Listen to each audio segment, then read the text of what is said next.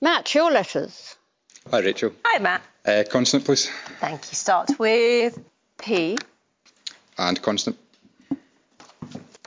T. And a third. F. And another. C. Uh, vowel, please. O. Consonant. T. Vowel. I. Consonant, please. G. And another. F. Consonant. T. And a vowel, please. O. And a final consonant, please. A final F. Time starts now.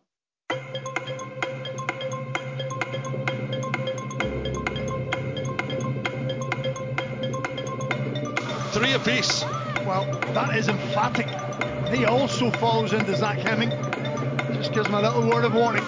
Experienced Brian Graham, exactly what you want. Fraser Murray, a goal scorer up in Fraserburgh from a free kick on the weekend. Young midfielder is next for Killie. Oh dear. Oh no. Oh, that is slapstick.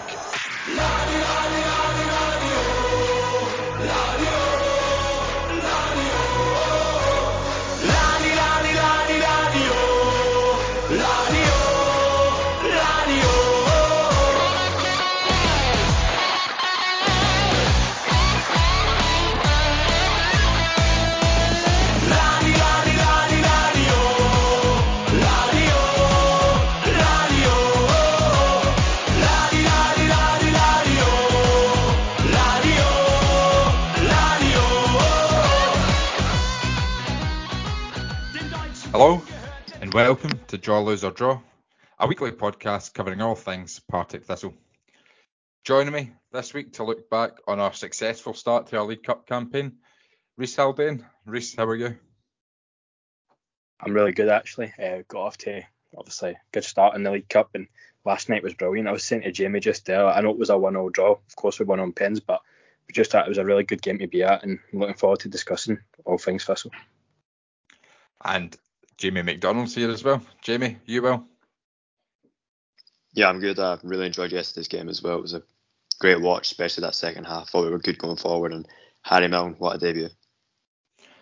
Absolutely. We will get on to talk about uh, the Kilmarnock game and Harry Milne in more detail a wee bit later, but we'll start at Stenhousemuir. Um, the starting 11, I don't think it was too many surprises. Um, Harry Milne was obviously suspended. Sneddon got the nod goals. Tiffoney was out, which I think we knew about. Jamie, what did you make of the starting 11 and the performance in the Stenhousemuir victory? I thought first half we were a little bit slow against Stenhousemuir. I don't think we created an awful lot, but second half I think we kind of took control of the game, mainly um, a bit of a lapse at the back for the rebound for their goal. But apart from that, I don't think we looked shaky defensively at all. And the starting lineup, I wasn't too surprised to see a few, you know, a few faces in there. It's good to see Akinola get some minutes. Obviously, towards the second half of the last campaign, he maybe didn't play as much, so glad to see him get some time. Darren Brownlie came off the bench. Got to see like James Lyons come off the bench, a couple other youth players. So it's good to see some of these players get some game time, and I'm glad to see Turner and Graham get a goal. Obviously, it's Graham's first competitive goal since the penalty up at Inverness, and that was like in February or something. So it's good for him to get that. Do his confidence good, I'm sure. And uh, yeah, Turner's made a flying start to the season. I know we're going to talk about the Killie game later, but he looked fantastic. Thought he ran the show in Ellesmere and thought he did it again last night, to be honest, as well. Reese, what about you? I I can't I can't really have any complaints about the eleven. Uh, the only sort of dubious one you could say was maybe Aaron Muirhead. I thought Darren Brownlie may have started, but I think over the piece, um, Muirhead's definitely showed his worth, and I think he could end up being an underrated signing this season. I mentioned last week his leadership qualities and even his experience, and that's really come to the fore in, in the last couple of games. And in terms of performance away to Steny, I thought it was your typical League Cup group stage game. It was pretty passive, and we should have had more. It should have been more comfortable, sorry. And there was a couple of silly mistakes here and there, but that will get eradicated with match sharpness. But all in all, three points are the only thing that matters, and it was nice to see Brian Graham back amongst amongst the goals on match day one of the new campaign, as Jamie's mentioned. So Aye, it was a nice to get the three points and obviously a good start to the League Cup group. Yeah, I agree. I, I, we did comment when we were behind the goal um, that it was quite a a slow performance. I didn't think we got a second gear, but then at full time when we were leaving the ground and you leave the away end and you come out of the shade and into the sun, and you the heat hits you, you think, oh well, that that's why the game was so slow because it was so hot. Obviously there were water breaks as well, but I thought we did enough without really getting into second gear. And I know Ian McCall mentioned um, in one of his interviews in the last week or two that Brian Graham had struggled the tail end of last season. I think he mentioned it COVID, but I thought he looked um, back to his best. He looked really sharp, especially on Saturday, um, and it was a deserved goal and an important goal to get us all three points. And we're going to talk about the signings that we've made since since we last spoke. So, Reece, I'll come to you on these first. Cole McKinnon and Tony Weston have both arrived from Rangers on loan, and Aiden Fitzpatrick has also returned, which I think we all predicted it was just a matter of agreeing compensation with Queen of the South. Are you happy with those three deals? Yeah, I like all three of the new signings, and I, think they'll bring something a bit different, to be honest. And um, I think it was glaringly obvious we needed some pace and power down the right hand side, and bringing Fitzpatrick back into the fold has done that. I mean, we all know what he's capable of. He produced seven goals and four assists, I think it was, in his breakthrough season in Championship back when he was uh, 17 years age. So that, that can only be a good thing. And bringing Fitzpatrick back brings brings a sense of nostalgia almost. And I mean, he's only 21, so I, I hope for big things for him, and, and he'll know himself that it's a big season for him. Tony Weston, of course, there's doubts over his physicality, but 35 goals in the Lowland League, it's, it's no mean feat. I think last season we went for Allegria purely down to his size, and I think he managed five goals in the same division, and that obviously didn't work out too well. So it remains to be seen how Weston does for us, and maybe McCall might fancy sticking him out wide. We'll, we'll need to wait and see on that one. Uh, as for Cole McKinnon, I, think there's a, a, sense of the unknown with him as well. I mean, he got uh, Rangers Young Player of the Year, B Team Player of the Year, whatever you want to call it. He scored in the the wheeled form, uh, whatever they were calling it in the Lowland League at Parkhead, and then of course he scored in his debut at Hearts. So hear I've heard some different different reviews as well from a couple of my mates that have played against him. They said that they were surprised that Thistle went for him. They didn't rate him too much, but we'll, we'll just need to wait and see on him. I mean, Aston Villa, amongst a host of others, we've been trying to sign him in the past couple of years, and he just signed a three-year deal with Rangers, who, who see him every day, so they obviously rate him highly. He looks quite big physically, and he, he, he does have all the, the sort of attributes to, to go on and be a good player.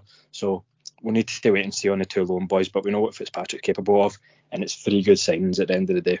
Jamie, I'm going to ask you the same question, but I'm also going to add on um, one from the listen, one from my listener. Connor Steele's asked if we made no more signings, would you be happy? And then I'm going to add on to that. If if you wouldn't be happy, where do we need to strengthen?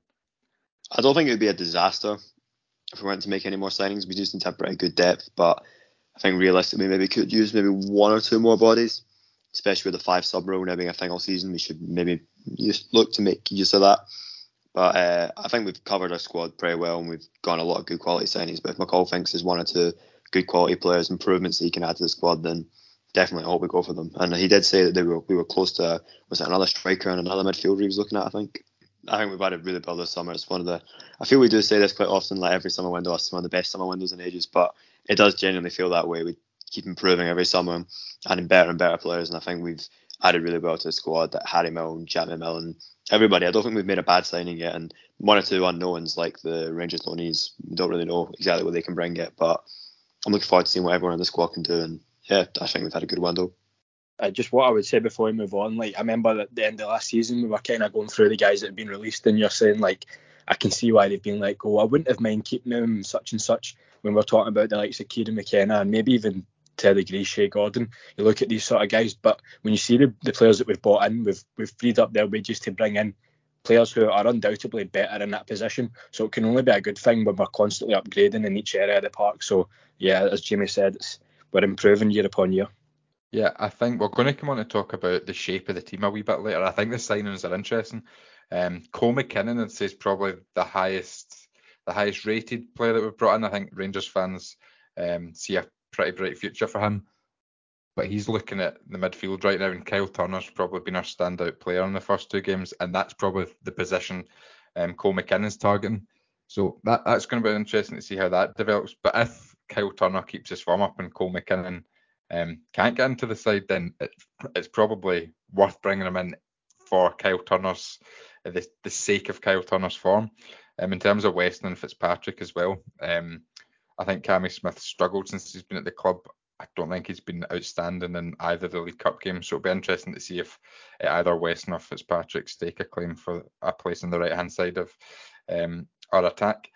We'll move on to the Killie game. There was two changes to the starting eleven. Um, David Mitchell came in for a debut in goals, and Harry Milne returned um, at the expense of Tunji Akinola, who dropped out with Kevin Holt moving into the middle. Reese, be happy with that starting eleven, and what did you think of the game last night?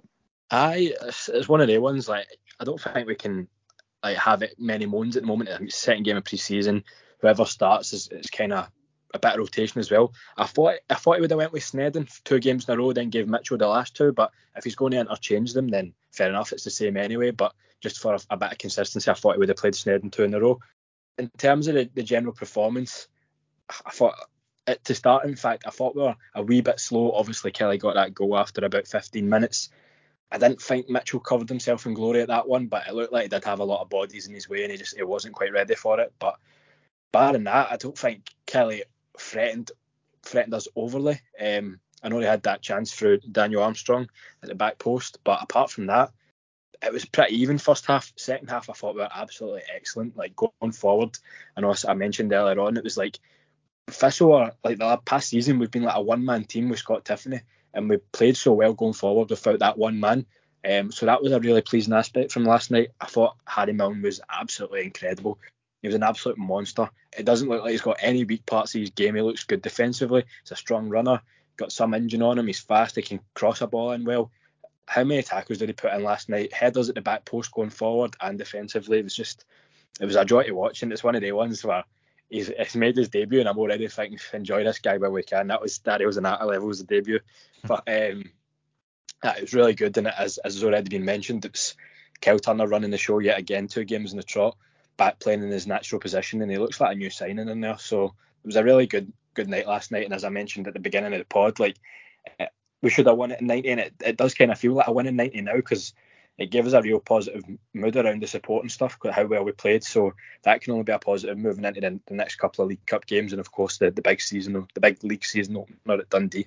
I think it definitely feels like a win just because the the group's now in our hands, a couple of wins, and we'll be through. And if I think if we win our last two games, it's it's quite likely we'll be through as um, a seeded team in the last 16 as well. I want to talk about the goalkeeping position actually because I know McCall said he was going to give uh, two games to each goalkeeper. To be honest, I'm not surprised Mitchell played the Kilmarnock game because I'd say out the four games, Kilmarnock's pro- a, a, game against Kilmarnock is probably going to be uh, the most similar to a game we'll f- face week in, week out in the league. And we know what Jamie Sneddon can do. So I think you play David Mitchell in that game. I don't think you'd learn too much about David Mitchell from um, but at home and Montrose at home if those games pan out the way you'd expect. I agree with you, Reese. I don't think he covered himself in glory for the goal last night, but at the same time, I've said it in the past about Sneddon. It's really hard to come into a, a team if you've not been playing. Mitchell's not been playing regular football for a year, playing in a new defence. So I don't think you can write him off at all. Um, but on the goalkeeping position, I'd be very surprised if Sneddon wasn't the the number one. I think Mitchell might play play the next game, and then Sneddon will get the last cup game, and then be the number one to start the league season. Reese, Jamie, do you agree? I, I agree. I think uh, at the moment Sneddon's going to edge it. You can't really drop him out of the squad off the back of the season he just had, but uh, it's quite good to see a keeper who you kind of feel a level of confidence in being your number two. Um, if, if Mitchell is to start, then I'll fully back McCall's decision. One thing that I, do kind of notice about Mitchell, I think that he's a lot better with the ball at his feet than Sneddon. Uh, I was watching him in the warm up and he was zinging passes out to you know, it's Kenny Arthur and Sneddon are just standing there, they're not moving, it's not in a game, but his, his range of passing, the technique he was striking the ball with, it looked really good. So there's that aspect to the game. So aye, it's it's, it's looking like it'll be Sneddon's jersey to start the season with, but I'm confident in Mitchell too. Yeah, I just agree with what's been said. Really, I think that Mitchell will probably start as number two, but you know anything can happen in a season. The keeper can't get injured or drop a form or whatever. But obviously we don't want that. We want Sten to keep up his good form from last season. Hopefully build on it and improve. But I think you know Mitchell's definitely no bad backup. He's I think he's a good keeper. Jamie, I'll stick with you. Another listener question, and Paul Murray's got in touch to ask about the shape change. It does look like we've we've sort of shifted away from the the four four one one slash four four two. Uh, and moved to a 4-3-3, which has allowed Turner to get back to his best in his natural position, as Reese said. Um, what do you make of the shape change? Do You think it's something we're going to stick with for the season? I quite like it. To be honest, I prefer Turner getting played through the middle in his natural position instead of kind of stuck on the right or whatever. And I think when Tiff comes back in, this formation might work even better because we'll have someone who's really good at taking their man on. You know, we won't just be giving it. Probably Lawless maybe felt a bit the strain of getting having to be more creative, but I think if we had Tiff and Lawless or Tiff and Fitzy or whatever, we have a lot of creative options that can make that kind of formation work with Kyle Turner playing and buying them and you know to uh, McKinnon if he gets game time as well. You know, I think we've got a lot of creative options to make that formation work, and I think we'll probably stick fit for the rest of the cup games. But you never know. Uh, McCall might want to shift it around once against Fraserburgh or Montrose. We just have to wait and see. But I think when the league starts, we probably will stick with this. And Jamie, I'll, I'll, ask you this listener question as well because I think Reese has already answered it in a way. Um, Ross Alexander's asked, what player are you most excited about um, for the rest of the season? Who's caught your eye so far? It's probably a throw up between Turner and Milne, but I'm just going to say Milne because he's a new player. And we saw Turner last season. We know what he can do when he is on his game, but it's going to be great to see him play for the middle. But if that continues, but I'm going to have to say Milne because he just looked so good last night. So can't wait to see him this season. Uh, Reese, this was something we spoke about last season, and I think it was you that suggested Kevin Holt be put on the penalties, which did eventually happen. Five out of five penalties were scored last night, including one from Holt. Do you think he'll he'll keep the duties uh, at the start of the season? I mean, it was five really good penalties last night. They're all they're all pretty much unsavable, um, and at least three of them were very gallus celebrations towards Zach Hemming. so I enjoyed that. Um, if Muirhead's on the park, Muirhead takes the penalties. I mean, his record speaks for itself. 32 scored out of 35 taken across his career. That's that's a ridiculous, a ridiculous uh, record for anybody. Never mind your centre half. But Kevin Holt definitely be stating a claim to it as well. I, I noticed in the the Alloa friendly it was we got that penalty. Kevin Holt went up and grabbed the ball off Anton Dowds, and McCall screaming on the parties like, "Give it to Anton, give it to Anton." And that's obviously because it was Dowds' first game. You want to get your strikers amongst the goals, but uh, apparently, Kevin Holt wasn't too happy about it. I know it's just a friendly and whatnot. He's probably having a laugh, but uh, Kevin Holt's confident, and so is Aaron Muirhead. But if Muirhead's on the park, I don't think anyone's taking the ball off him. I agree. Um, I think penalties is one of the areas where you can really look to stats to make an informed decision. Um, Muirhead's penalty conversion rate across his career, as you said, Reese is 92%, and the average conversion rate for penalties is sort of 78, 79%. So he's well above average penalty taker. Um, we, we saw ourselves at the tail end of last season scoring a couple past Nedden at Somerset Park. And one of the few few he missed, unfortunately, was for us in the Challenge Cup final. But I agree, if um, Muirhead's on the park, he takes the penalties. We'll move on to a, a preview and predictions for both the Fraserburgh and Montrose games. We'll, we'll have a quick catch up actually on the, how the predictions are going so far. So both David and Reese have started started very well. They've both got four points after predicting wins at Stenhousemuir and correctly predicting 1-1 draws at Kilmarnock last night. Um, Jamie, two points for you. You've got a win at Stenhousemuir and a draw, neither the correct score, so two points for you. I'm lagging behind on one point because I was bold enough to predict a victory at Kilmarnock last night, a 1-0 victory. So I've just got one point after the Stenhousemuir game. David, not here with us, has submitted his predictions. He has suggested that we'll beat Fraserburgh 4 0 and beat Montrose 3 1. So, Jamie, I'll start with you. What are your thoughts on the upcoming games and can we have your predictions, please? I think as long as we come out and have a professional performance against both sides, we should win. I don't think, realistically, I don't think we're going to flatten either of them, but I'm hoping that we win comfortably. So I'm going to say 2 0 win against Fraserburgh and a 3 1 win against Montrose. Reese, what about you? The Fraserburgh one's a bit, it's a bit, it's a bit guesswork because I mean we don't really watch Fraserburgh, we don't really know what they're about, but you can't really underestimate these teams. And I'm saying this, and I'm about to predict 4 0 Thistle, but you never know. You never know. I think we'll, I think we should do it comfortably. Should win 4 0. Um, in terms of Montrose game, I, I think Montrose are a really good side, and they've got got good players going forward. I noticed Blair Lyons uh, scored a hat trick the other night against it's Fraser Brand tip, but he'll be up for the game. Um, I'm going to say 3 1. Like, I think that's matching David's exact predictions, but they, they sound good. That, that's three three ones against Montrose we've got then. I'll just put in a pair of two nils. I think one of them has to be two nils, so I'll hedge my bets and just put in a pair of two nils for for those two games. Um, we saw a couple of the the younger players get a run out in the Stenhousemuir game. Uh, this could these two games could be another good chance to see them get a run out. Is there anyone either of you particularly wants to see get maybe even a bit longer than the 10 15 minutes they got the other day? I wouldn't mind seeing uh, maybe one or two of them younger boys starting. Uh, I really like the look of Ben Stanway in pre-season. I like the look of all of them, to be fair. Um, I feel the most unfortunate one's Billy Owens. Obviously, he was the one that missed out in the squad last night. I think it was the first time we've had a full bench in, in donkey's years. But he's almost been converted into a right back because all the young boys that we've got coming through are all happen to be centre midfielders. Um, but I probably would like to see Stanway maybe even get a start against like the likes of Fraserburgh. Um, the same time, I don't want to see Kyle Turner dropped in the form he's in, but you never know. And the boys, Andy McKenzie, like congratulations to him making his debut at Steny. He's looking like a real prospect as well. He's built like a he's built like a house at the at the age of 16, so uh, he should have a big career as well. And he likes to make the the forward runs. I think it's a a Raumdeuter they call it call it in Germany, like the Shay Gordon mold. So he could be one to look out for. But aye, you'll probably see a few of the younger boys in these upcoming games. Jamie, in terms of the squad as a whole, how do you see the the starting eleven, the starting elevens shaping up in the next two games? Anyone you'd like to see get some minutes? I think that the Fraserburgh game will be the more likely one to see a couple of youth players playing in. Maybe I the younger younger lads maybe get like a James Lyon starting or a I don't know, like a Billy Owens or someone else. Anybody like see a couple of players get some game time, which would be good. I think if we beat Fraserburgh and we go into the Montrose game with a chance of going through seeded, I think we'll play a bit of a stronger lineup. Just because it'd be good to get that seeded and be able to you know, avoid playing at the Old Firm or something. It's always straw. So I think we'll go with a bit of a weaker one against Fraserburgh, and if we win that, I think we'll go for a stronger one against Montrose, and maybe something similar to what we saw line up last night.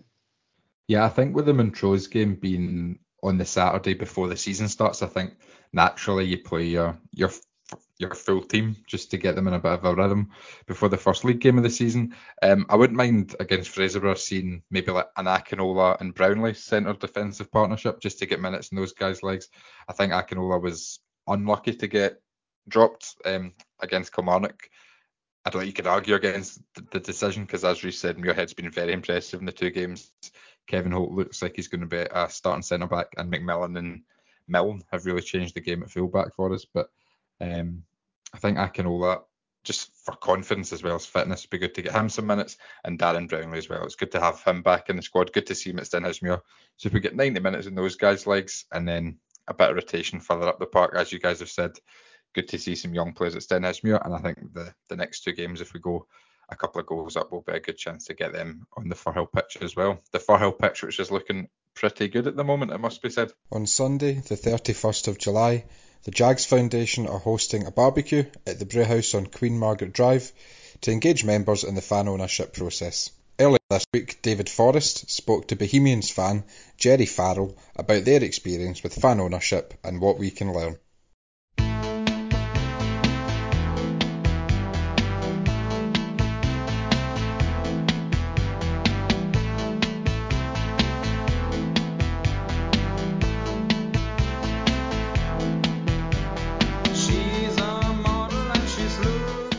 Now, as part of our new series um, called The Model, mainly so I can use the Kraftwerk song in the introduction, um, we, we have a new series looking at fan ownership models at various other clubs, Ireland, Scotland, England, all over, looking to kind of find out what we should be looking at, what lessons we can take from other fan-owned clubs. So for, uh, to start us off, we have um, Jerry Farrell, Bohemians fan. Jerry, how are you? Are you okay? I'm good, David, and thanks for the invitation to, to come back on and chat football. That's all right. Yeah, um, yeah. That, that um, I should I should clarify that um, we have recorded something else, which is basically in stasis for about four months. So you you may you may um, you're traveling back in time um, from the future. Um, so this is my podcast debut, anyway. Yeah, okay, yeah, yeah, yeah. Um, for, uh, yeah, the the recordings don't work out well, but yeah, this is technically your debut.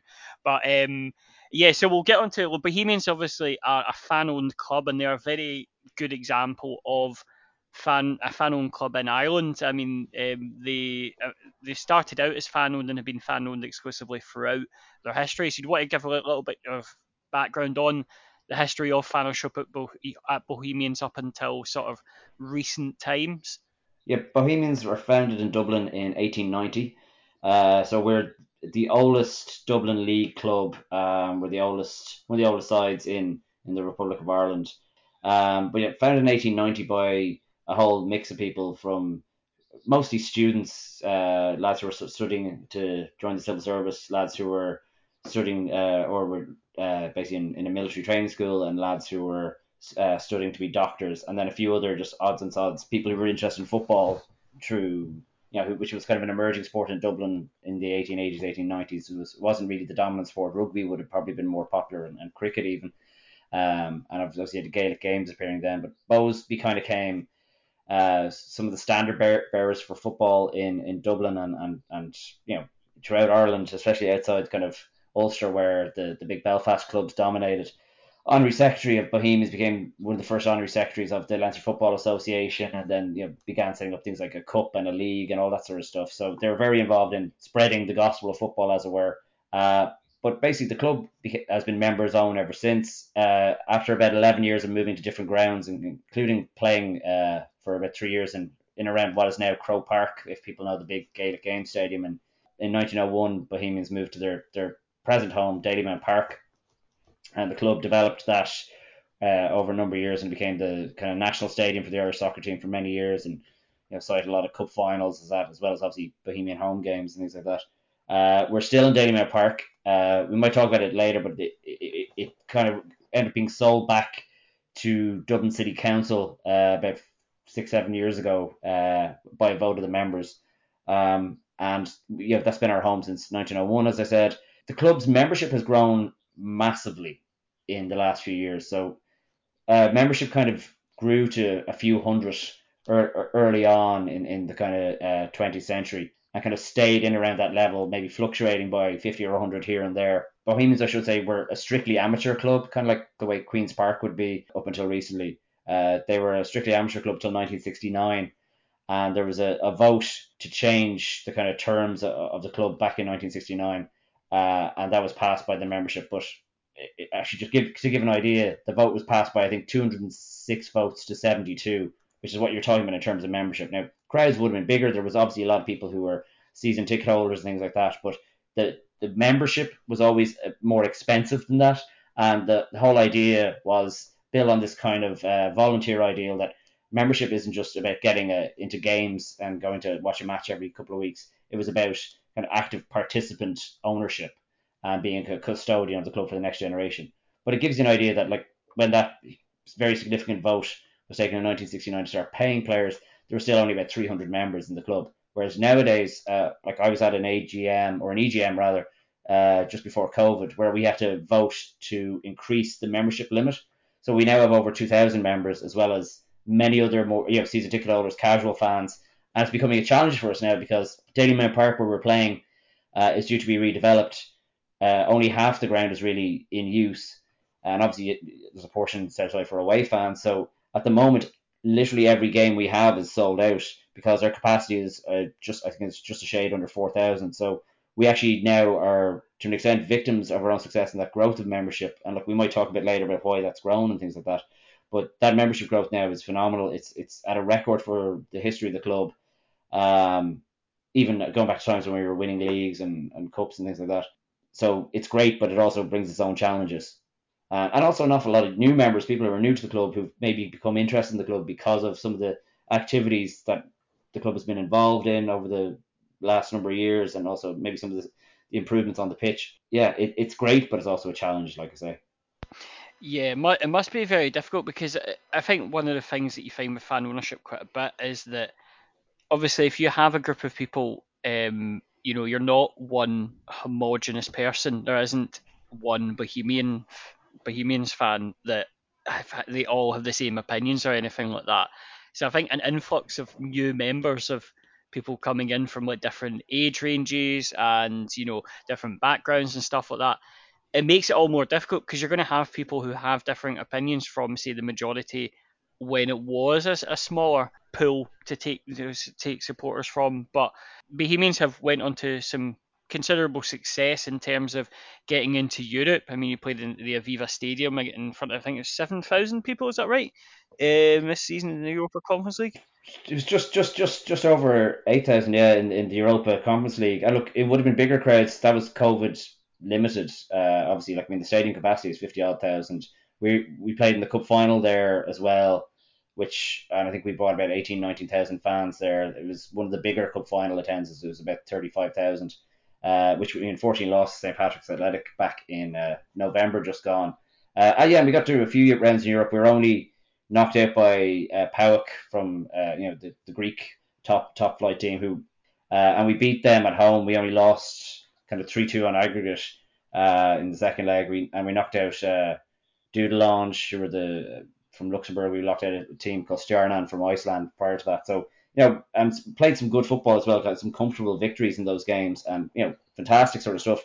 Uh, unfortunately, I think a lot of fans complained that our kind of recent form peaked then, and despite getting to the cup final, we've been quite inconsistent since then. And despite, uh, I, I suppose, our, our finances probably haven't been as healthy in a long time. Maybe you could argue underperforming in, in terms of, of uh, where we should be in the league.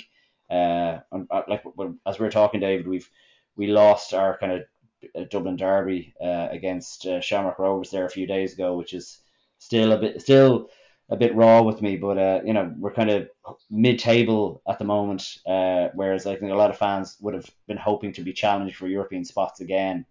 Definitely, and it, uh, you, the parallel with Shamrock Rovers is quite interesting because I was reading a bit into this. Shamrock Rovers they are privately owned and they have a bit of money going in. How what has the club done? How is it?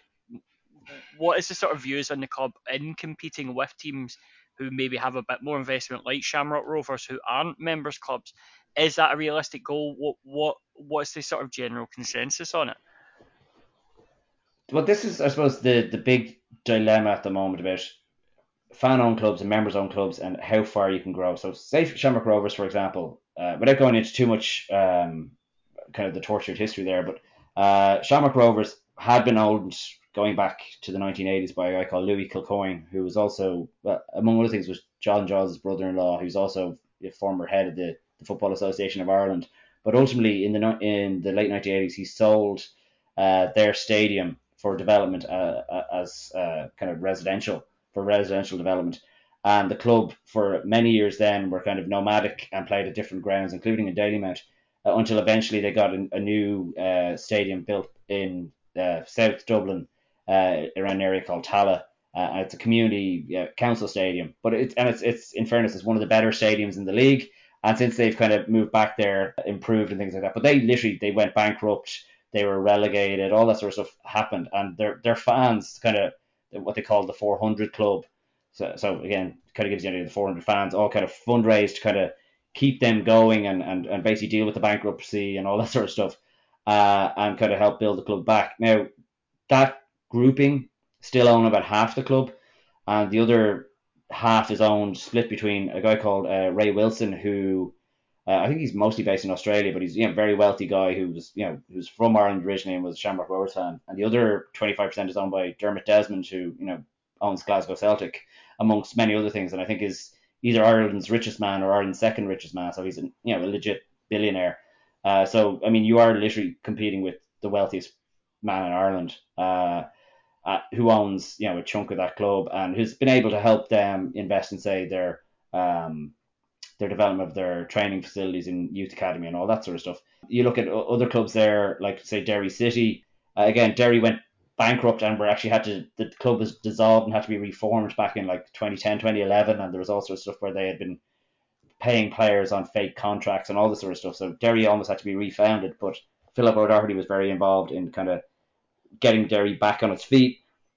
He sold his his company there for uh, over a billion pounds, and I think a lot of that money would be. So he's he's he's well set. Again, he's a very wealthy individual. He's able to uh, bankroll them.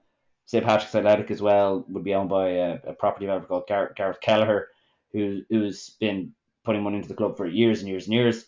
And then on the other side, you would have members clubs. So you would have like say Sligo Rovers, uh, Drogheda, Cork, who we mentioned a little bit, who are still technically members owned, although they may be being bought out by um, a company belonging to the Hemmings family, who are the same people own Preston North End. And you know, if people follow like the championship, they might know that Preston have kind of got a lot of good young Irish players from around Cork, people like Sean Maguire, Alan Browne, people like that. So you know, there, there's a mix there as well. I suppose the challenge is that you know we've been doing well. Bohs went from a situation where we were like six million, seven million in debt to a point now where we have good money in the bank. We've probably have our biggest wage bill this season that we've had in 10 or 12 years. As I said, we're sold out in nearly every game. We had a good run in Europe and all that sort of stuff. But the expectation now for a lot of those fans, and maybe from some of the new new fans and new members who don't remember where the club was maybe six, seven, eight years ago, is now that we should be challenging with Shamrock Rovers or Derry City or you know previously Dundalk, who kind of went through again very interesting ownership thing, but American investors, a crowd called Peak Six, who have also investments in a lot of other clubs in Denmark and in England and things like that. Uh, but then there was some kind of crazy stuff going on there with the ownership. They, they're now bought back out by a local consortium. So, you know, people might think, oh, it's you know, it's only the League of Ireland, but you you do have billionaire owners, and we have the kind of smaller member owned club, and I think we have to be realistic about what we can we can spend. And look, put it this way, we sold our stadium to, which is prime real estate in kind of centre of North Dublin, uh, very close to the city centre. We sold our stadium to the city council. The longer term plan is it's going to be redeveloped into a new modern stadium, but we don't have other assets to sell. So basically, if we screw up again, the club could could go bang, and 132 years of history could disappear. So that very, very, very nearly happened 10, 12 years ago. I really don't want that to happen again, but it's also we've got a lot of, of new fans who understandably want to see success. What you want is you're not just is is your club about 11 guys on a pitch on a Friday night, or is it about more than that? And this idea of like you want a high quality fan. And what does a high quality fan mean? A high quality fan is someone who is, you know, when you've gone a, on a streak of like only winning, drawing once in the last three games or whatever it might be, that they don't just disappear. The high quality fan is the one who sticks with you through thick and thin, who supports the club, who you know that sort of thing. So it's it's someone who has that sort of inbuilt loyalty and who is interested in in obviously in the, the team that takes the pitch, but is also interested more broadly in the club and things like that. So look, I'm I'm involved a lot with you know I write for the match program. I'm kind of a club historian. We do I do a bit of stuff on like the, the history of the club. I've volunteered a few other bits and pieces. So uh, you know, I've seen an awful lot of that sort of stuff. I've seen our, our youth system, our academy expand massively. I've seen us develop, uh, you know, bring in a, a, women's team who are now playing in, in, in the top division in Ireland. You know, when you know three four years ago we didn't have a senior women's team, uh, which is great. So we're expanding what it is to be the club, which is you know more than just a team. You're supporting your team. You're you're a member of a club, and what does that mean? So that, they're challenges, and I suppose it's not everyone is going to have the same expectations. Some people just want you know a couple of beers on a Friday night and watch a game of football and hopefully see your team win, uh, and that's all they want, and that's fine. But I don't know. I suppose I I would look for a little bit more than that. Yeah, and it's a very interesting uh, point you make about sort of high quality fans. About I mean like pe- people who turn up regardless of where. I think Thistle is is quite well suited for that because we generally, I mean, our, our, our podcast is such called Drawlers or Draw because we, we have a you know a reputation for not exactly being the most successful on the pitch, but we do still pull good crowds. I mean, we are um, I believe I believe certainly before COVID, and I would argue probably after COVID as well, we are um, home to away fans have the best ratio of any club in Scotland, where we take the most away fans compared to our home fans, if that makes sense.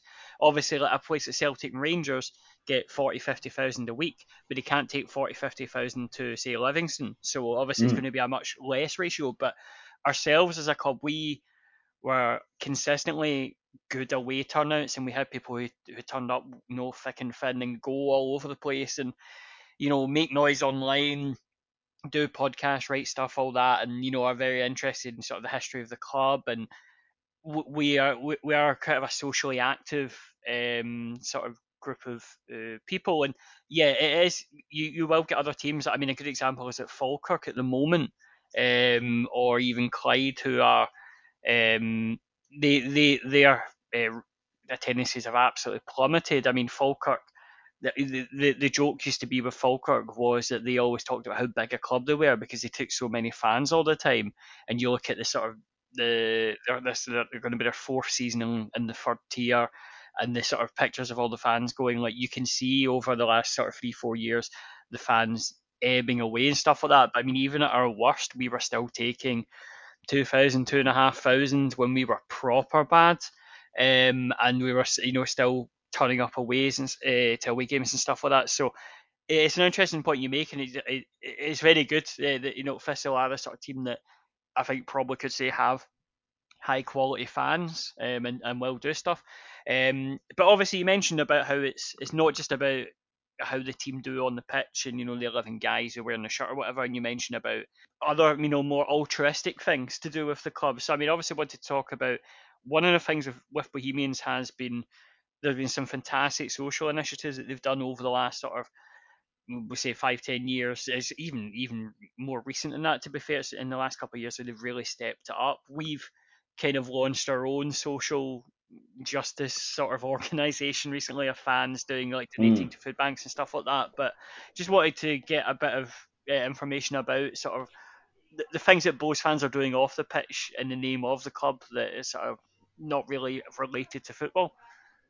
Uh, F- football is a great because it's so popular because it's a global game because it, it reaches into corners of society where sometimes it's hard to get it's a great tool to get people involved and interested in and look i think probably as an ancillary benefit, there's probably some people in certain sections or uh, different communities around Dublin that maybe wouldn't know about the club and maybe wouldn't be interested, who might find their way to Dalymount as a result of some of the um, kind of kind of social uh, campaigns the club would be involved in. But I think that's a nice ancillary benefit. But I think the other thing is that you know the, the club can use its status as a football team to maybe make bigger changes than you would realize because there is that power of football because people have this uh, emotional attachment to the game and you can use that to to to do good really. And look, I, have seen it happen with uh, so it's the Bohemian Foundation is our, kind of the charitable side of the club and they would they would do an awful lot of stuff. I, I actually did a podcast on it with with um, the founder of the foundation guy called Tommy Hynes who you know was working with people struggling with addiction issues and going back, this is going back to like, oh, you know, 16, 17 years ago when Stephen Kenny, who was, uh, or maybe 14, 15 years ago, when Stephen Kenny, who is now the current Irish manager, was manager of the club, and he was saying, well, can I get a few tickets, Stephen, to bring lads who are kind of, you know, maybe uh, coming out of addiction and just to get them to do something that's, you know, a bit different and get them out of bad habits. And, you know, Stephen Kenny, in fairness, started making sure there was a few tickets left for, for Tommy to bring bring folks to games, and that expanded and, expanded. And now the foundation works with people in Mountjoy Prison, which is very close to the um, to the stadium. Uh, uh people might know there's a a song popularized probably by Brendan Behan called the Auld Triangle, uh, and you know Luke Kelly and the Dubliners did a great version of it. So the Auld Triangle goes jingle jangle along the banks of the Royal Canal. That's the the, the prison triangle, you know, ringing to call people to, to dinner. But you know, the canal, as you were saying with with Partick, the canal runs along the back of our stadium, and uh, basically, you know, there's isn't much different distance between Dalymount Park and Mountjoy Prison. But now, you know, players, members of the foundation go in and work with prisoners. There's there's a, a tournament that the uh, folks who are in the prison uh, play for called the Conway Cup, and there's kind of uh, you know kind of after uh, release involvement things like that. There's there's works uh, like I've done a little bit of it myself with uh, groups from what we call over here direct provision. So basically, someone who presents as an asylum seeker in Ireland, you're put into the uh, what's called a direct provision centre, which is not always a particularly nice place. Often isn't, and you know, in, in a lot of cases, they're old kind of like holiday camps and things like that. You know, it's usually somewhere quite distant, quite remote.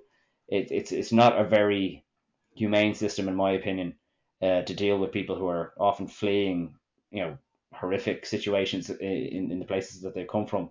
The, the club started basically running a bus from Direct Provision Centre saying, look, you know, 20 or 30 fans want to come to a game, they'll get a ticket, they'll, you know, we'll look after the cost of, of getting the bus driver there and back. And it's also, you know, it's just a fact that it's, you know, if you're in this center, you know, you have very little option for so for socializing or getting in to meet people within the community in Ireland here uh, maybe you're just a new arrival. Football is that international language. You get to go to a game, you get to meet new people, you get to have you know a day out even. So the, the club has been involved in a lot of those projects. We have a climate justice officer now, which we kind of got a bit of uh, slagging over, but I've worked with, with, with Sean, who's our climate justice officer, on, on a lot of good projects. And again, it's you, know, you don't often think, oh well, why is a football club getting involved? That why why shouldn't it? You know, if people who have an interest in football and maybe aren't fully aware of like the, the dangers posed by climate change as a way to integrate people in, in, in into becoming more aware of that and becoming more involved with something like that, then why not do it? And you know, like I said, it goes back to this voluntary sort of thing, this membership idea, idea that like most of these roles are voluntary roles. Very few, there's very few paid staff in the club, and the paid staff in the club really they run the football side of things. All these roles, like the, the, the stuff that Tommy does with the Bohemian Foundation, that's all voluntary. The, the the climate justice officer role, that's a voluntary position because people who have those skills, who have those talents, they say, I would like to be involved with something. I can, I think there's a way we can use the club and its profile and football for for good and to broaden it out into just Friday night and a pint and a pie and a game of game of football, which is great. And you know, I love a pint and a pie and a game of football, but there's more to it than that. And you know, you can be involved in all sorts of things. So they're just some of the initiatives. Like I mean, I could pr- talk for a hundred other ones, but uh, the the club has kind of, I suppose, put its money where its mouth is it hasn't always been popular with every member, but I think broadly speaking, the, the like we elect the board. Uh, we have an AGM every year where we elect the board, and we've consistently elected board members who have been proud to kind of pursue uh, kind of the broader social aspect uh, uh, uh of the you know the so, of the football club's work, uh, rather than just being primarily responsible for hiring the manager and setting a player's budget and running the bars and all that other sort of stuff that comes to the day to day. They have been uh, conscious that they could do more with the club. And to be honest with you, I think partially that's why we have bigger crowds now than we did when we were winning league titles. You know, we, we had we had you know a couple of million nearly budgets, you know, back in the early 2000s, uh, late 2000s when we were winning league titles and everything like that, and, and you know became very close to knocking Red Bull Salzburg out of Europe. But we have bigger crowds now in Dalymount than we did then because I think people buy into what the club's a bit more, and you know it's not just about oh here's 11 footballers who playing very well and winning games, and you know that's great, and I want to associate myself with success. No, definitely, like it's um, and you're right about that. One of the keys with um, the fan ownership is that if you, it's, it's the, the majority of the members whim, so to speak. So like the board, the board members are voted on by the, the members, and the person who wins is the majority is because they think that they are the ones suited for it. They they are aligned with their core values. So that's why it's important for people to get involved and.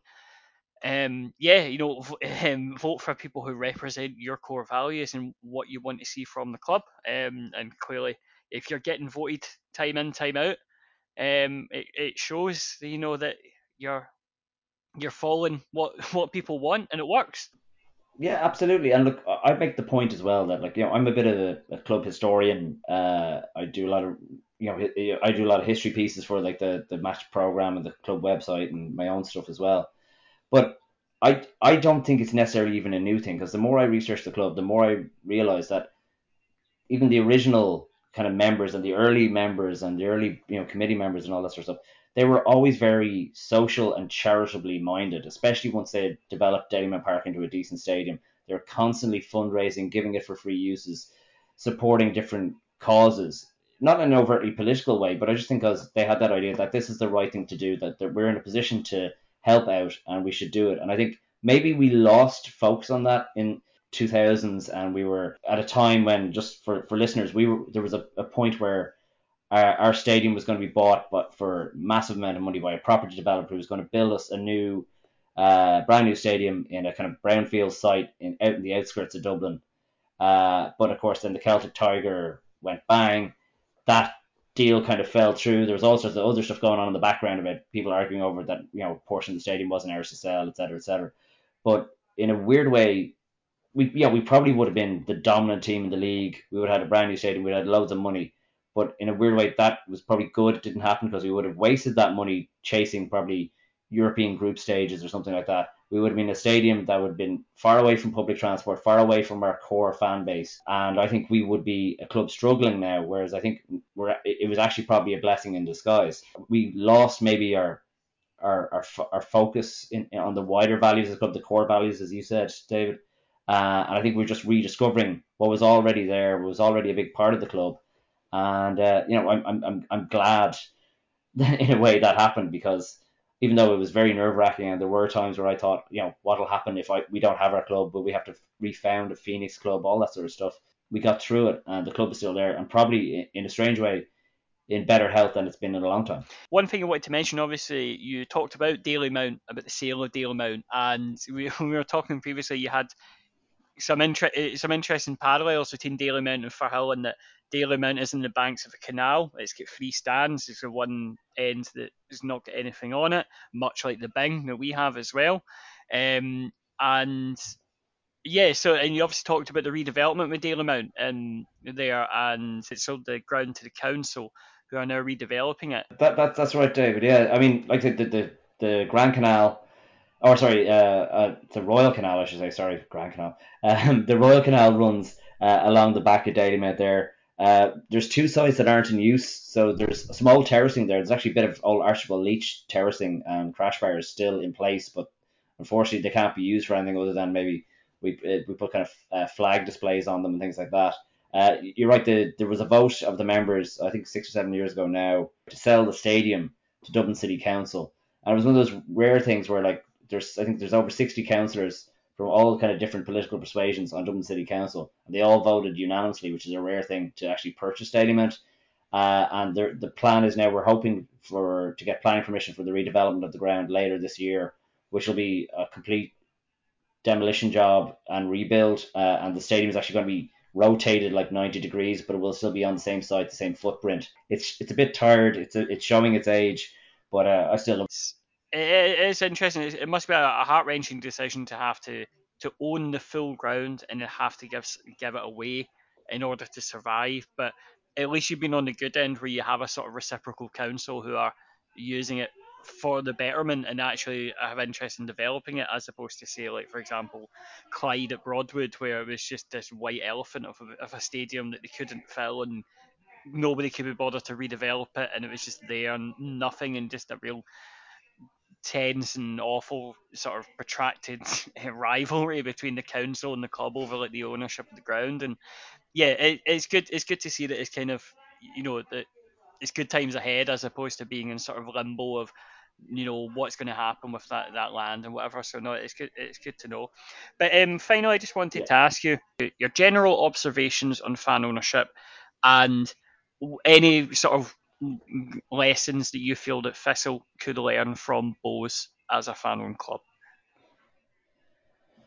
Um, I, suppose it's a very difficult. I suppose communication is a very difficult thing because, you know, there, even within our own fan base or within our own membership, even there's an awful lot of people who don't aren't fully aware of everything that the club does or why they do it, and you can have as many AGMs, EGMs, newsletters, bulletins, mailouts, you know social media posts as you want. There's still people who won't you know engage or or or you know they'll repeat all these kind of kind of canards about oh you can't do this or that or there was like a lot of people kind of moaning about us appointing a climate justice officer when we should be signing a centre half because you know somehow one would take away from the other when you know as I said it was a voluntary position for someone who had a a, a very uh, great great deal of knowledge in that area put themselves forward for and said look could, could I work in the club in that capacity uh, but yeah, it became a kind of a, a, message board topic where people every time, you know, we we we didn't replace our centre forward with someone of similar quality. It was down to the fact that I have been a climate justice officer. I suppose it's it's how do you communicate those core values to people and how do you set kind of certain expectations. So it, it comes back to that sort of thing. Going right, you're looking at say someone like Partick Thistle. I suppose ultimately your aim, I'm sure, is to get back Scottish Premier League kind of be competing as high as possible, um, and you know growing your fan base and everything like that. Which is pro- you know same with Bohemians. We want to be competing for European places, develop the stadium, grow our membership, grow our fan base as much as possible. Because being honest with you, that's good for the club, but it's also that's the only way we can compete economically because we can't compete with an owner with deep pockets. And I know in, in Scotland it's even more difficult because you have the dominance of say Celtic and Rangers, and how can you compete with that? So I suppose you're, you're then trying to compete with that the next I suppose layer of teams for you know the, the, the cup finals and the, trying to get into Europe being the ultimate aspiration.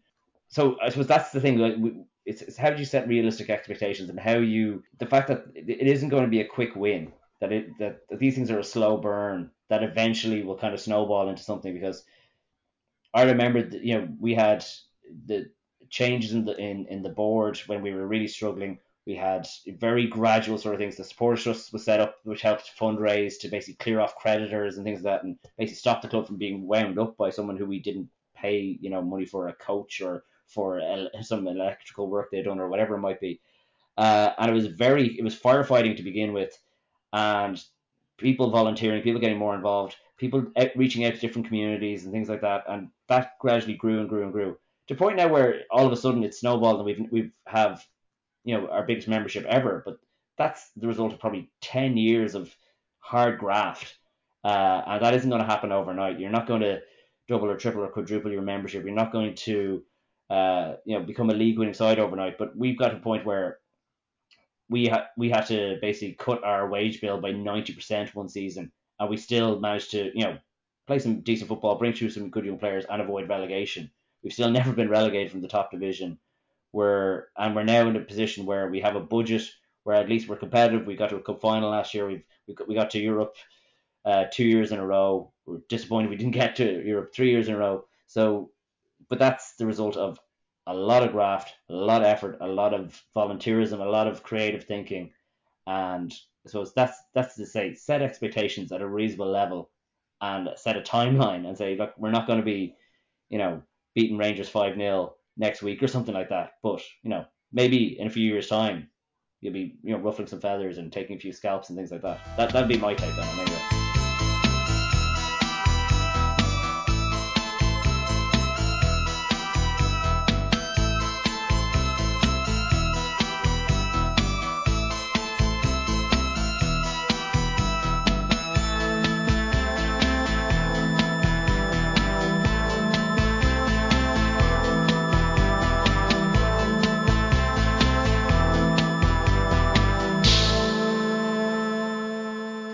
Partick Thistle this week, I'm going to ask you if you had to incorporate Partick Thistle into a film or TV script, so it can be an existing film, an existing TV show, or you might have an idea of your own.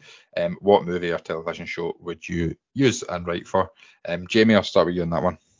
I don't know, like I'd love to have had a documentary kind of style. Well, I don't know, it's just opening ourselves up to get the piss taken out of us, but a documentary style thing, you know, doing the whole board merry-go-rounds of the takeover thing with all the Chin Lee stuff and ended up being Colin Weir and stuff. I'd love to have seen how that all unravelled at like a kind of more senior board level and see what was actually like all the goings ons and if there was anything you know we didn't hear about it wasn't announced on how serious that Chin Lee was actually in taking over the club etc. Because I do remember Gary Caldwell coming out saying that one of the his representatives came to the club and it was blatantly obvious that they didn't weren't that fussed about buying it or something, but obviously we only got Gary Caldwell's word for that, but that's what he said. So I'll be quite interested to see something like that. I a fly on the wall, uh, Netflix all or nothing style documentary of I think the whole Caldwell era, but specifically that I think would be very interesting. Reese, what about you? See, I was just trying to think along the lines of the TV shows that I like and thinking how Thistle would get into them, but I, I went for The Sopranos. I could see for how taking place in The Sopranos. You know, like Tony Tony Soprano, Paulie, Silvio. I can see them sitting in the north stand, running about near the front, just shouting abuse at Sneddon every week. I can see that easy, and that'd be better than the Bada Bing. I could just see them having the business meetings in that in, in the north. I had two ideas, so I, I, quite like sort of similar, but like I like line of duty. So I'd have like Gerry Britton using his legal skills, setting up a, a, a team obviously including Ian McCall, he'd be on the case to investigate all the corruption at the SPFL. I think that'd be a good one. And also, um, the Jaws movie franchise, uh, with every Jaws movie that came out, each one was worse than the last one. Um, so I would pitch Jaws 5, but there's a great white shark uh, up the canal. Um, so that they would be my two pitches. Anyway, we will leave it there. Uh, Jamie Rees, thank you very much for joining me. We'll be back next week to look back on hopefully the end of a successful League Cup campaign and to look ahead to our opening league game away at Dundee. In the meantime, stay safe. Buy a season ticket. And buy a season ticket.